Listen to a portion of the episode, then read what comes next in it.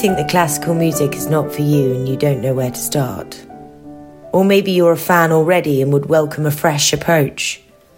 You've come to the right place.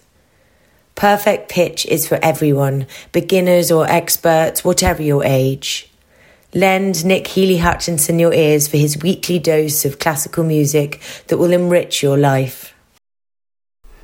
I've never had the patience to be a fisherman, being a bit of an instant gratification kind of person. But in 2008, one of my oldest friends rang me to invite me for a day on the Test in Hampshire. Most anglers would jump at such an invitation, but the idea seemed a little daft at the time, as by then I was already in a wheelchair. But the word no barely featured in Mick May's vocabulary, and his indefatigable optimism was determined to make it work. Conditions were absolutely perfect, but experimenting different spots was not a luxury easily open to me. But the patience and keen eye of his gilly, Graham Wood, resulted in me being planted at a prime position, where to my great delight and surprise, I cast a line onto a three and a half pound trout. The thrill was enough for others to down tools to come and watch, and with the aid of some gentle words and nothing more, I was able to bring the fish to the bank for Graham to net it. I can honestly say the smile on his face and the high five he gave me as he climbed out of the water gave me far greater pleasure than the prize of the catch itself. Mick's optimism had once more prevailed.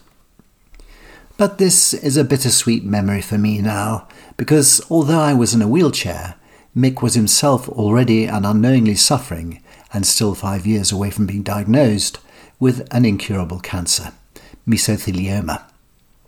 It's a diagnosis which normally spells the end for its victims within 18 months, and yet Mick typically defied the odds and lived a very full life for another eight years before finally succumbing in March this year. In that time, he packed in more than most of us will do in a lifetime, having the most remarkable impact on thousands of people in his charitable work. His story and the extraordinary therapeutic effect which fishing can have is told in his book Cancer and Pisces published by Quiller, every penny of which goes to Cancer Research UK. And in May this year, next month, the Cancer and Pisces Trust is launched in Swinton to fund days on the river to provide therapy for those affected by cancer. I commend it to you highly, and you can find details about it on cancerandpisces.org. You hardly need to be the world's greatest sleuth to deduce the music I'm going to play now. Schubert's Trout Quintet is another one of those very popular pieces which can suffer from being overplayed, but in the right hands, you can only delight in Schubert's mastery of playful melody. And it doesn't get much more authentic than this live recording of a farewell concert at the Wigmore Hall in 2018 by the Schubert Ensemble. We're going to listen to the fourth movement of Schubert's piano quintet, The Trout, beginning with the principal theme, followed by a few variations. One last thought. The principal tune belongs to the fisherman, and whether it's played on the strings or the piano, the underlying response is the clear sound of the unknowing innocent fish, ducking, skipping, and dancing through the water. I often think that Schubert may even have been on the side of the fish, egging it on away from its predator. And this is an approach not so far away from Mick's. Yes, the challenge of the hunter is to conquer, but the victor also has the power of release and with very few exceptions, this is exactly what Mick would do. I have heard this piece maybe hundreds of times, but I'm not sure I shall ever listen to it in quite the same way again.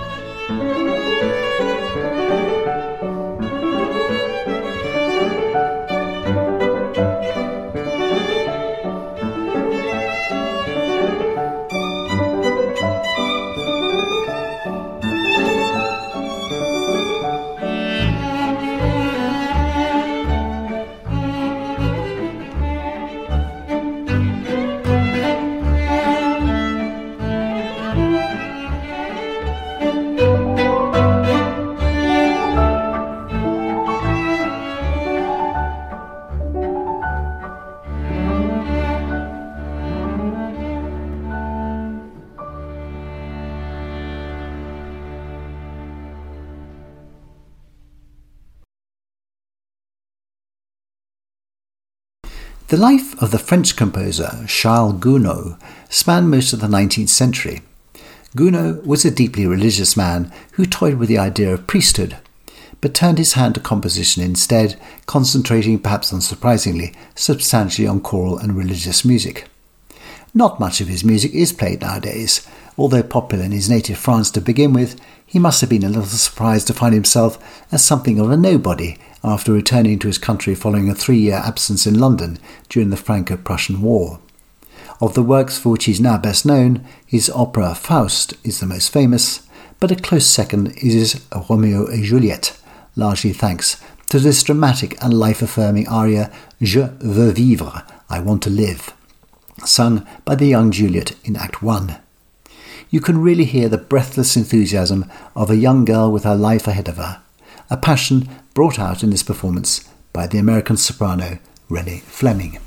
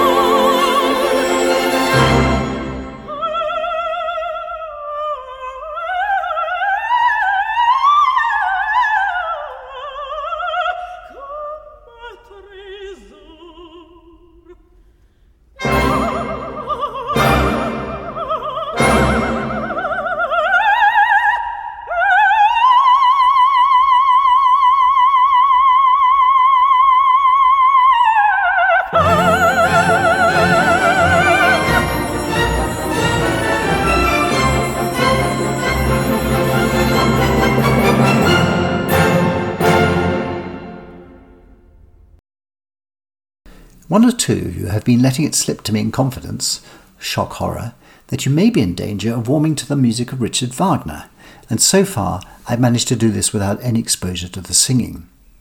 That day will come, but I'm going to defer it just a little longer with another of those sublime orchestral passages. This one from the final opera, The Twilight of the Gods, from his four part ring cycle. I'm not even going to attempt the briefest of synopsis about the ring, but the story, the libretto, the music, in fact, everything comes from Wagner's imagination and must surely go down as one of the greatest achievements in all music, whether you warm to it or not. This is the moment that Siegfried meets his death at the hands of Hagen. The music opens ominously, and after three increasingly loud notes on the double basses, a clap of brass coincides with the spear being plunged into Siegfried, who falls to the ground dead. The ensuing interlude represents his funeral march as his body is taken away. Wagner's orchestration is at its best here. He establishes this almost threatening underlying rhythm on two distinct chords, which forms a thread through the whole passage. After the initial brass dies down, oboe and clarinet lead gently to a stirring build up with tubas before a piercing trumpet heralds the beginning of a few moments of highly dramatic solemnity, with this wonderful rhythm returning before petering out as the body leaves the stage. I may have made this observation before, but I'm sure that the conductor Jules Solti must have had a particular thing about the brass, because no one else seems to give it as much prominence as he does. Siegfried's Death and Funeral March is played here by the Vienna Philharmonic Orchestra, conducted by George Solti.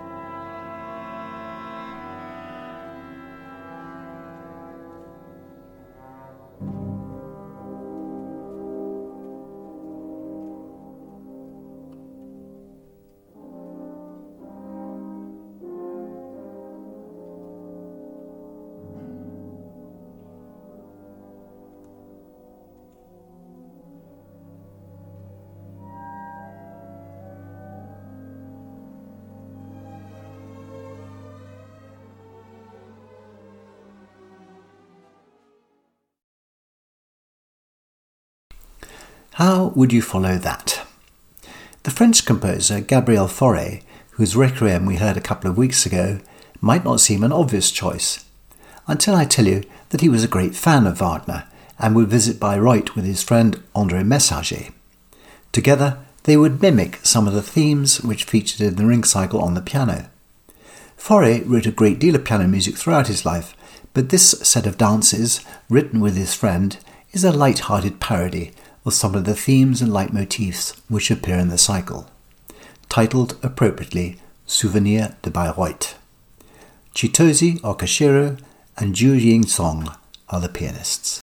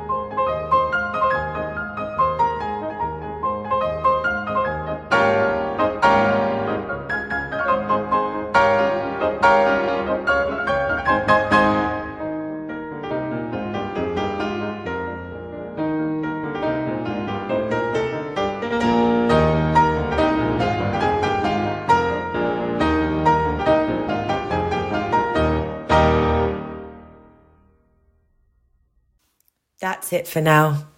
Thank you for listening to Perfect Pitch with Mick Healy Hutchinson. He'll be back again next week with some more treasures for you, so please do join him then. And you can subscribe to this podcast by clicking on the link below.